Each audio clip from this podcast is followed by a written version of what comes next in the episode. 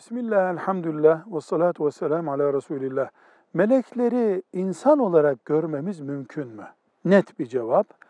Peygamberlerin dışında hiç kimse melekleri yaratıldığı şekilde göremez, gördüğünü iddia edemez. Ancak meleklerden biri bir insan şekline girip veya başka bir şekle girip bir insana görünmüş olabilir. Bu mümkündür. Ama başka bir sorun var. Onun melek olduğunu kim bildirmiş olacak? Peygamber sallallahu aleyhi ve sellem buyuracak ki bu melekti sana gelen hani Cibril hadisi diye bir hadis var. Ashab-ı kiramı, ashab-ı kiram Cebrail aleyhisselamı bir misafir yolcu şeklinde gördüler. Efendimiz sallallahu aleyhi ve sellem o Cebrail'di buyurdu daha sonra.